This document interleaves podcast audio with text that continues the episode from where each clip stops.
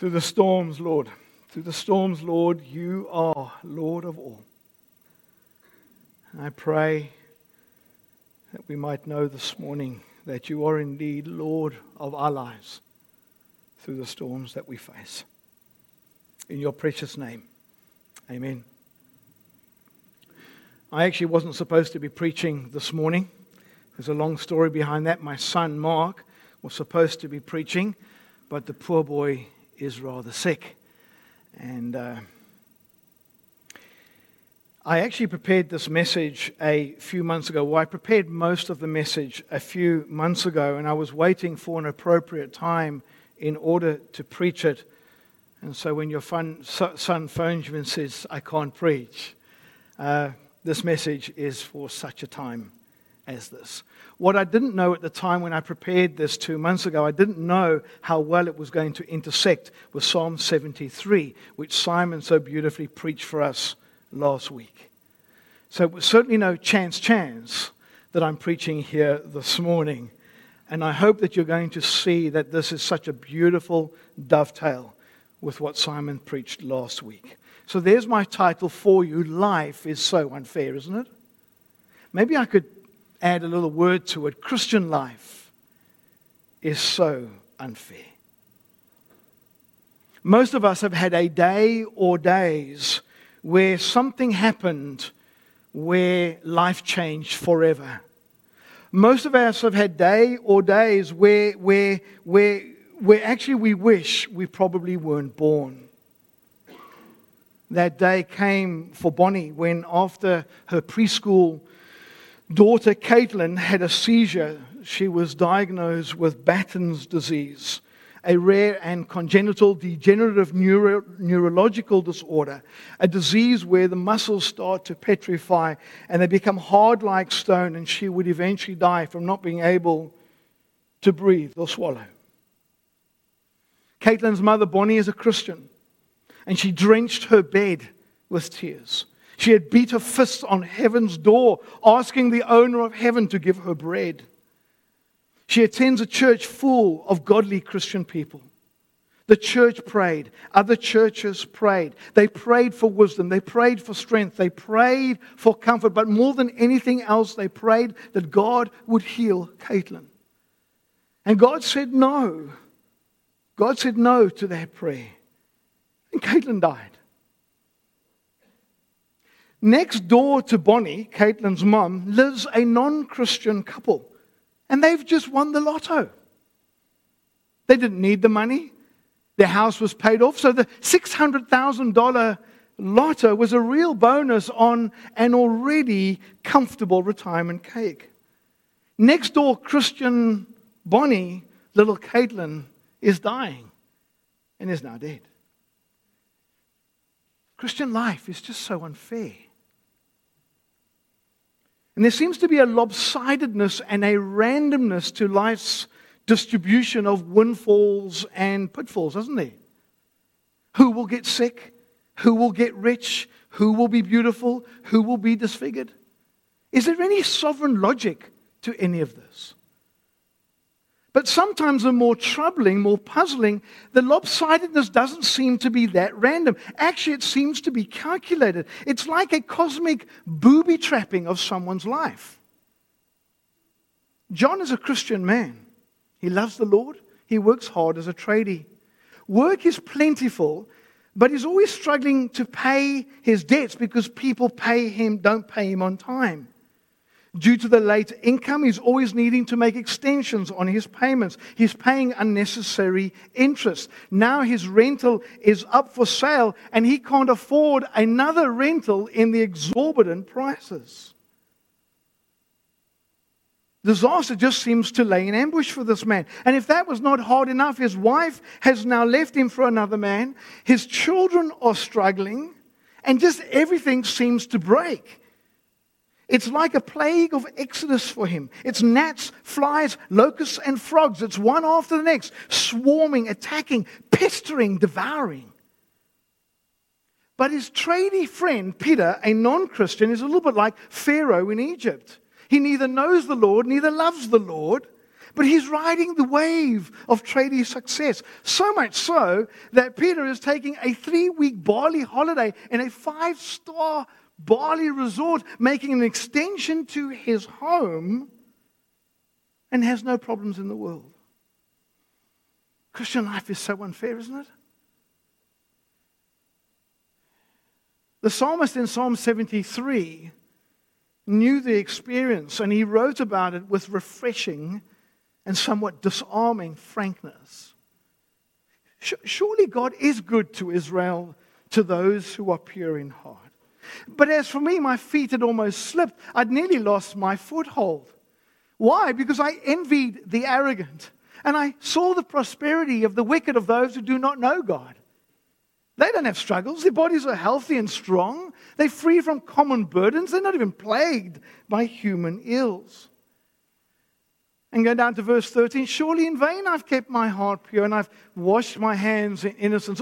But you see, for me, all day long I've just been afflicted, and every morning just seems to bring new punishments.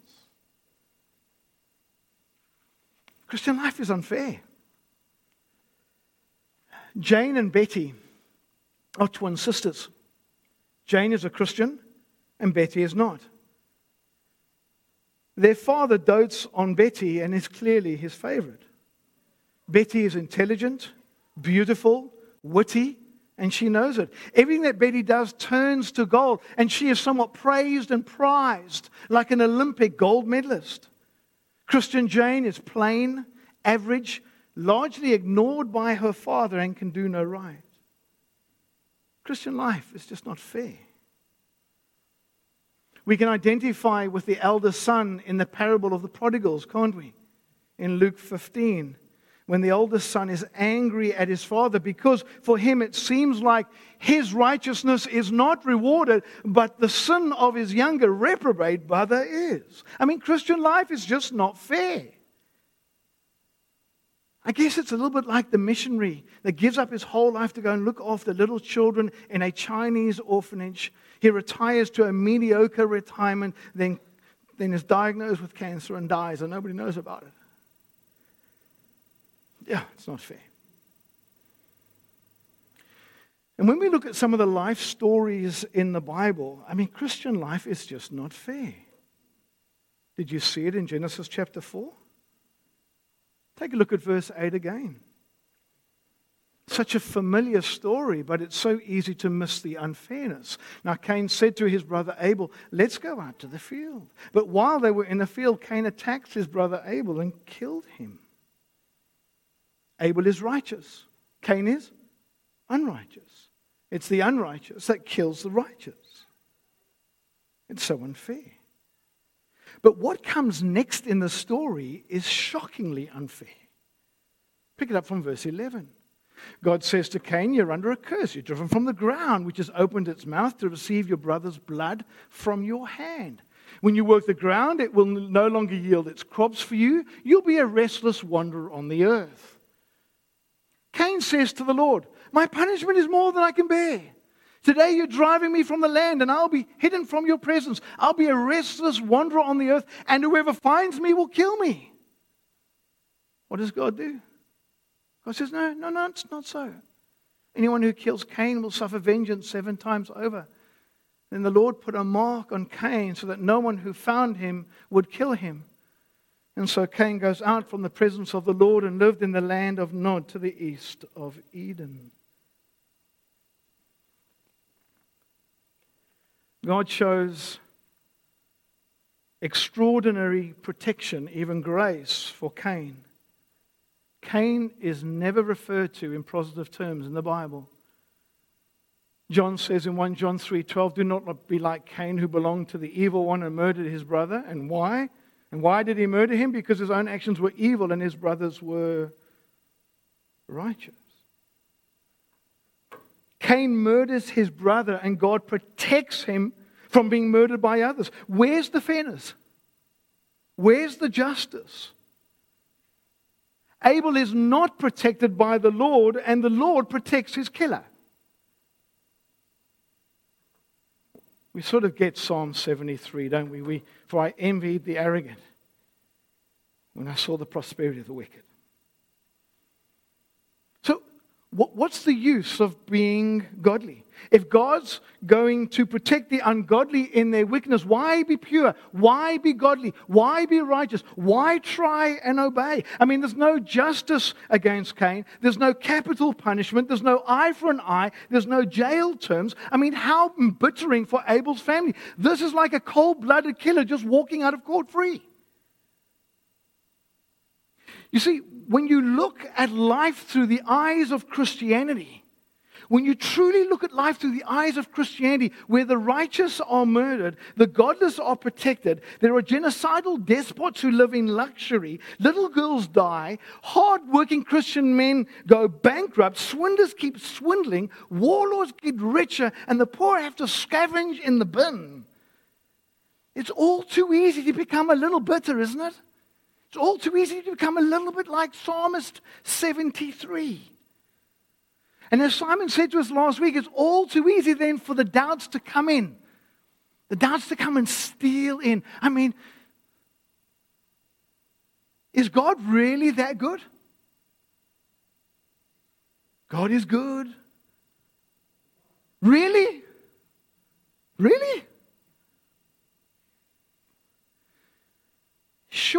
Surely goodness and mercy doesn't follow me all the days of my life. And just maybe I won't make it to the house of the Lord. Let's stay with Genesis chapter 4. Pick it up from verse 2. Later she gave birth. This is backing up. Later she gave birth to his brother Abel. And Abel kept flocks and Cain worked the soil. In the course of time, Cain brought some fruits of the soil as an offering to the Lord. And Abel also brought an offering, fat portions from some of the firstborn of his flock.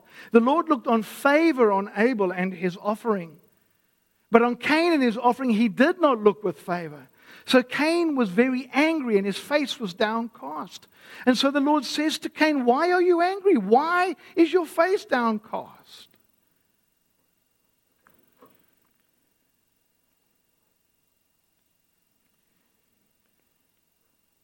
God says to angry Cain, do what is right and you will be accepted.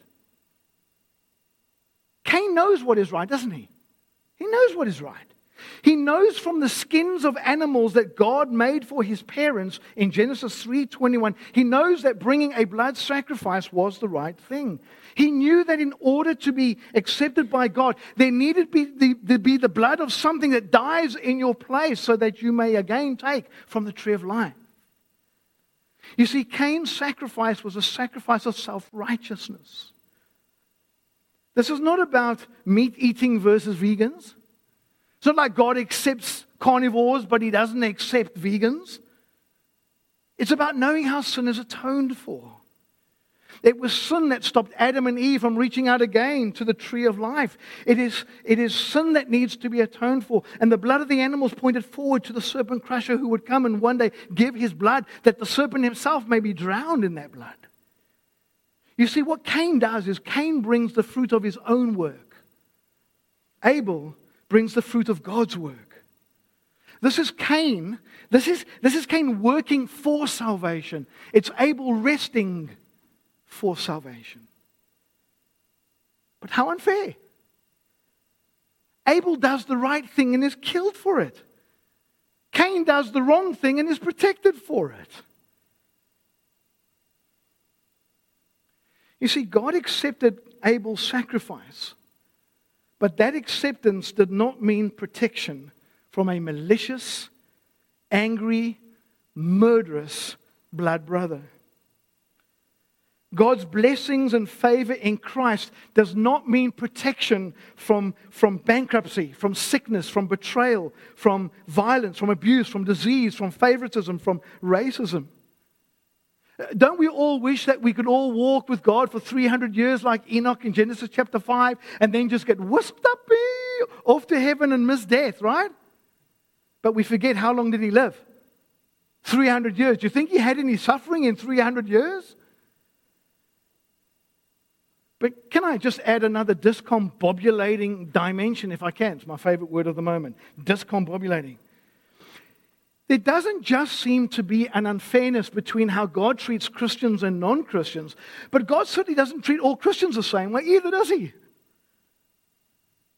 Mary goes to church every single Sunday. She sits in a church pew, in a church row. Sits there every Sunday in jealousy, envy, and despair. Mary was ill-treated as a child. She was ill-treated by her husband who claimed to be a Christian. And then after a number of miscarriages was told that she couldn't have any children. She's got a dead-end job making ends meet. And every single Sunday she has to sit in church and watch happy kids with happy parents running around the church, finishing the race. It's not fair, Lord. It's not fair. Tom and Jane are two Christians. They've got 4 children, 2 boys, 2 girls. They weren't perfect parents, of course, but they sought to raise them in the ways of the Lord. They prayed constantly for God to have mercy on their souls. And when each of the 4 children reached adulthood, they all walked away from the faith into self-absorbed narcissism and have never come back. They're in the same church as James and Helen. They're friends with James and Helen. James and Helen are Christians. They've got 3 boys, and all 3 boys walk with the Lord and love the Lord. Tom and Jane sit in church every Sunday looking at James and Helen with envy and jealousy. It's not fair, Lord. It's not fair. They get 3 Christians. We get 4 reprobates. What's the difference between Cain and Abel? What's the difference? Faith. What's the difference between a Christian and a non-Christian? Faith. What's the difference between a Christian and a Christian? Nothing. They both have faith. You see, faith in Jesus is not a safety card. Faith in Jesus is a unique life card. To keep trusting in Jesus to finish the race is to continually give ourselves, our lives to Jesus. To keep entrusting Him with the first fruits of our riches. To entrust our children, entrust our homes, even when our children walk away from the Lord. Even if we're stricken with MS, Parkinson's, PSP, bankruptcy, or we lose a home in the fire. We'd all like to think that having faith in Jesus means that God would stay His hand of illness and injury and disease and death from us until our dying day and all our loved ones. But that's just not the way it works. We'd like to think that if we have faith in Jesus, that all criminals would be brought swiftly and severely to justice. We'd like to think that little Caitlin's would be healed and little Caitlin's would grow up and at 23 would be married and have 3 children and bury her own parents and then at the age of 99 just pass away in her sleep into the loving arms of Jesus. I need you to hear my heart, and you need to hear the heart of the Lord Jesus for you this morning. You need to open your heart, brother and sister.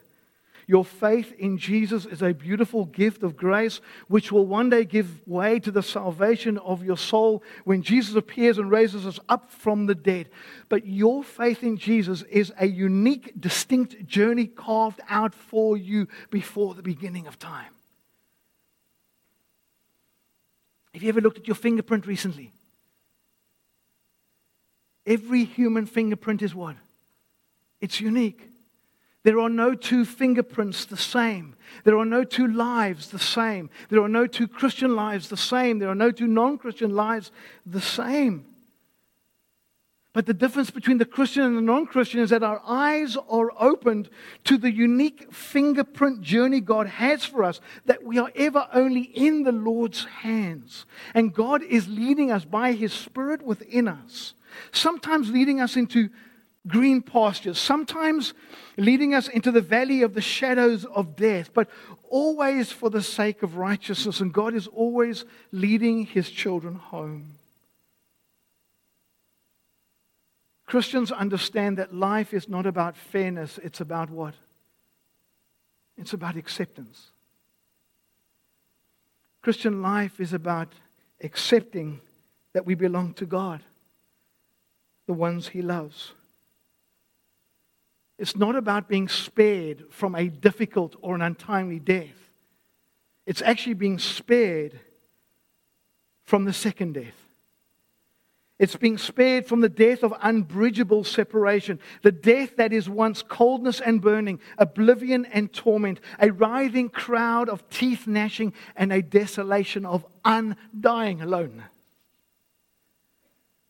But because of Jesus, we have received unmerited mercy and grace.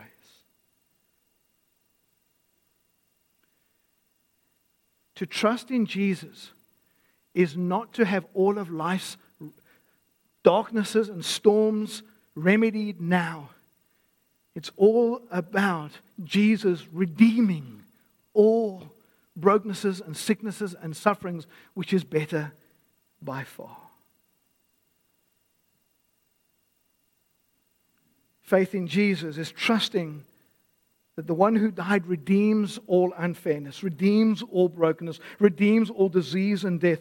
And one day God will give us back the years that the locusts have eaten.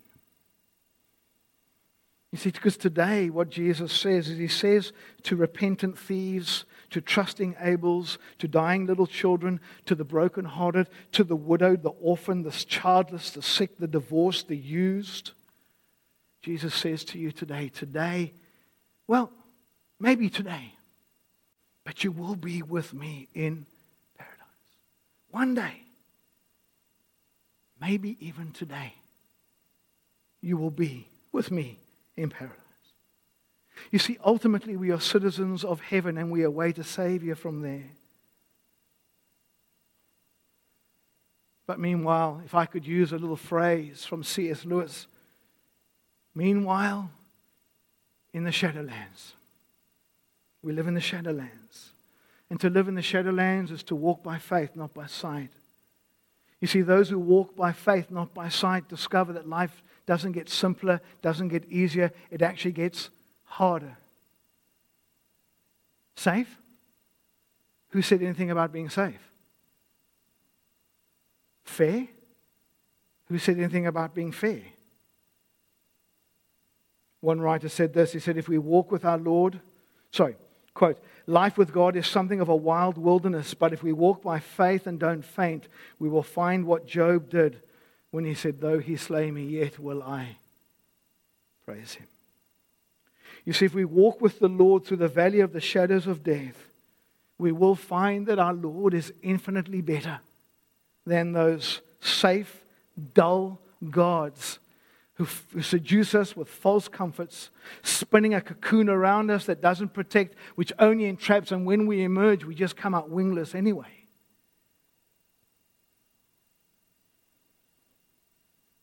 Remember I told you about Bonnie and her little girl Caitlin earlier? Here's what she wrote. Here's what she wrote just before Caitlin died. God is doing a mighty work through my little girl. Why she has to be sick for it to happen is not for me to understand. All I know is that out of her life, Jesus Christ shines, and those that dare to get close to her cannot help see it. This sickness is not unto death, but for the glory of God, that the Son of God may be glorified through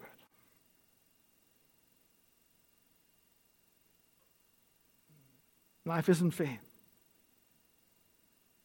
But for those who walk by faith in Jesus, from the Abels to the Abrahams, to the Caitlins and the Bonnies, for the John and the Janes, for the Marys, for the you, for the me, we will ultimately sing, won't we? It is well. It is well with our souls.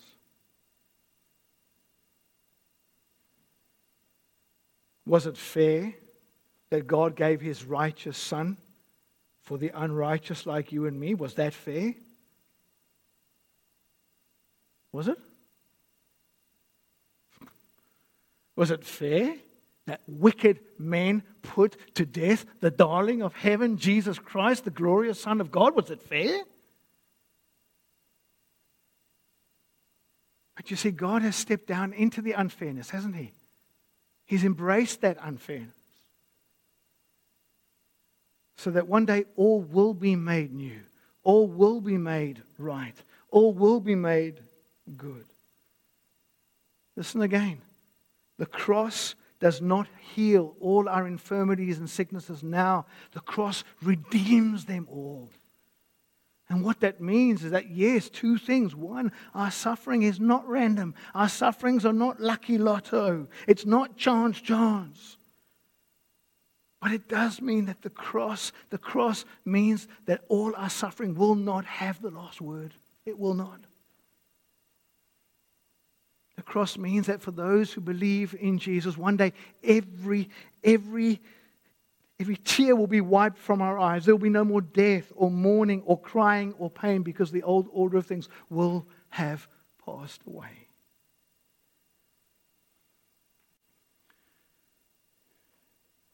Let me close with a few words from Psalm 73 again.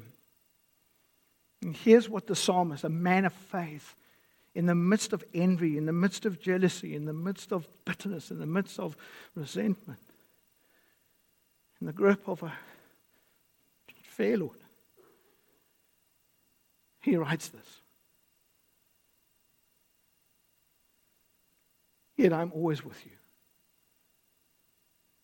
and you hold me by your right hand. You guide me with your counsel, and afterwards you will take me to glory. Whom have I in heaven but you, and the earth has nothing I desire besides you. Yes, that my flesh and my heart may fail, but God is the strength of my heart and my portion forever.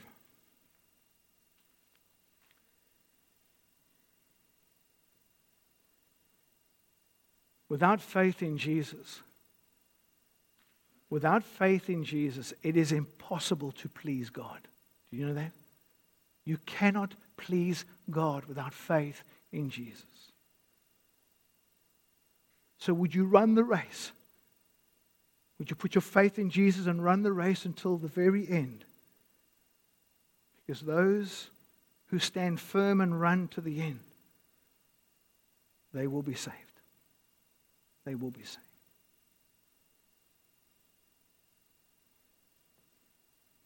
And we're not going to sing as we close. But I am going to play for you a video song. I want you to sit. Listen to the words. Pray. Reflect. It's a song by Casting Crowns called Scars of Heaven. In the storms of life, Jesus Christ is Lord. Take a listen, and I'll close at the end.